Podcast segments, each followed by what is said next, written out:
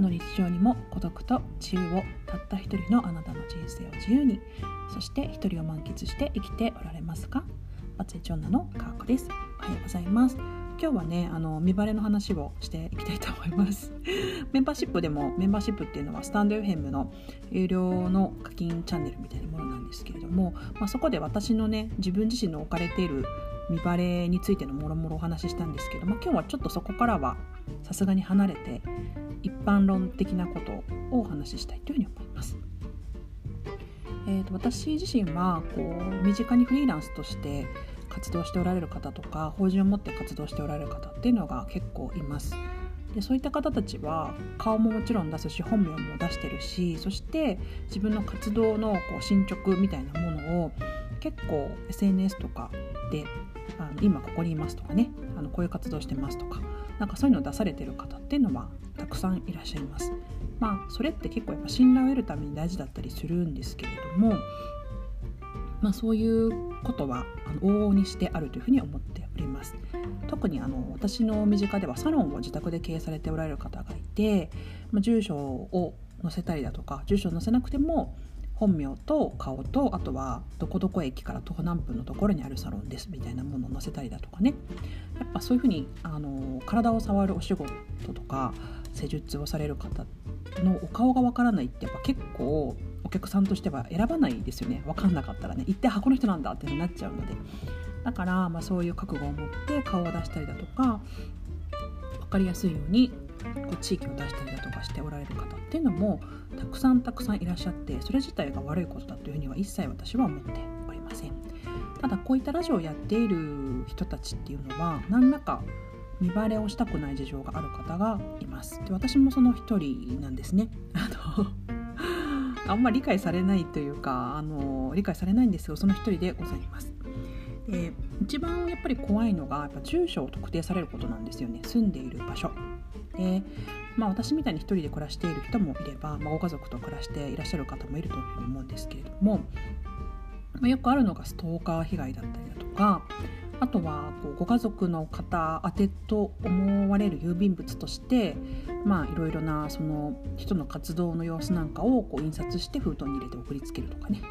いろいろな可能性があったりするわけです。なので、私は一番はやっぱ住んでいる地域を明かしたくないということがあります。であとやっぱ本名ですね本名はやっぱりあの本名をね出して活動しておられる方とかはいいと思うんですけどあの例えば出身高校とかね わかんないけど出身高校とか部活のこうキャリアだったりあとはまあ普通に過去のお仕事の経歴だったりだとか、まあ、いろいろなこうことが出てくる方っていうのもいます、まあ、著名な方であればあるほど出てきますよね。でもそういったところと切り離して音声配信活動している方っていうのはそういうのも知られたくないなって思っている方がいっぱいいるというふうに思います。ただこのようなリスクを冒してまでなんでそんなことするのって多分思うと思うんですよ。私は思わないですけど一般的にはそうやって思う方もいらっしゃるんじゃないかなっていうふうに思います。でうんと私はもうこれはもう内側から出てくる自己表現の欲求だったりこうアートをしたいっていう欲求だったりっていうところがありますで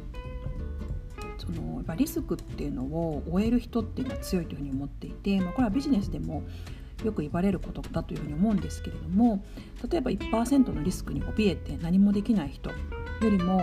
やっぱり1%のリスクであれば99%はリスクではないのでそことうまく付き合っていかに自分が生きたい人生を生きられるかっていうところとの戦いだというふうに私は思っています。まあ、もちろんね守るべきものがあるとか自分の人生の中でもっと大事なことがあるとか、まあ、いろんなことと天秤にかけた時に、あのー、適切なその行動っていうのを取っていかなければならないかなというふうに思うんですけれどもあの時々思うのが自分の外見とか分かったところで別に恥ずかしくもないし 犯罪をしてるわけでもないしね、まあ、自分の生きてきた人生っていうのがそんなに誇らしくないものでもない。誇らしくもないものでもないので まあ別にいいかなっていう気持ちも私は最近半分ぐらいあります。なのであのあまりこうガチガチになってしまうと言いましょうか。何もできないように自分を思考で固めてしまうっていうのはあんまりしたくないなっていうふうに思っております。人間やっぱりね顔が見えた方が安心する生き物だというふうに思いますし、あのまあ、正直ね人の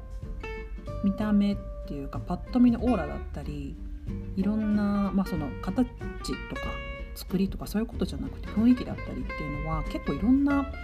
ことを物語るというふうに思うんですよね。なので、まあ、声ももちろんそうなんですけど、まあ、そう見た目だったり表現の仕方だったりなんかそういうことから得られる情報っていうのはとても多いというふうに思うので、まあ、こうやって発信活動をしていく中でいろんな方にいろんな側面から見ていただいて、まあ、自分とつながっていただくきっかけ作りっていうのは自分もある程度努力をしてやっていかなければいけないかなっていうふうに思っております。まあそんなこんなでね、まあ、いろんなことを試行錯誤しながらあのどっかで、ま、修正をかけたり統合していく作業があったりするかなっていうふうに思うんですけれども、まあ、私自身カーコとしての活動はやっぱり自分のプライベートとは全然違うところにあるので、まあ、そこら辺がね若干葛藤したりだとか、まあ、そういうこともあります、まあ、いずれカーコだけでやっていくかみたいな話もありますけどうーんなんかそれはねあんまり思っていなかったりもします。まあ、とにかく今自分が一番大事なものは何か守るべきものは何かということを考えた上でその都度その都度選択をしていけばいいかなっていうふうに思いますので、まあ、間違わないようにやろうと思ったら危険なことは一個もできませんので、はい。まあ、そんなふうに私自身は考えております。皆さんはいかがお考えでしょうか、まあ、こういった活動をしていくというのが、まあ、自分の中での多分ライフワークになっていくんだろうなってことを思うと、まあ、常に常にこの問題は 考え続けなければなりませんね。はい、そういったお話でございました。はい、今日も素敵な一日をお過ごしください。かーこでした。さよなら。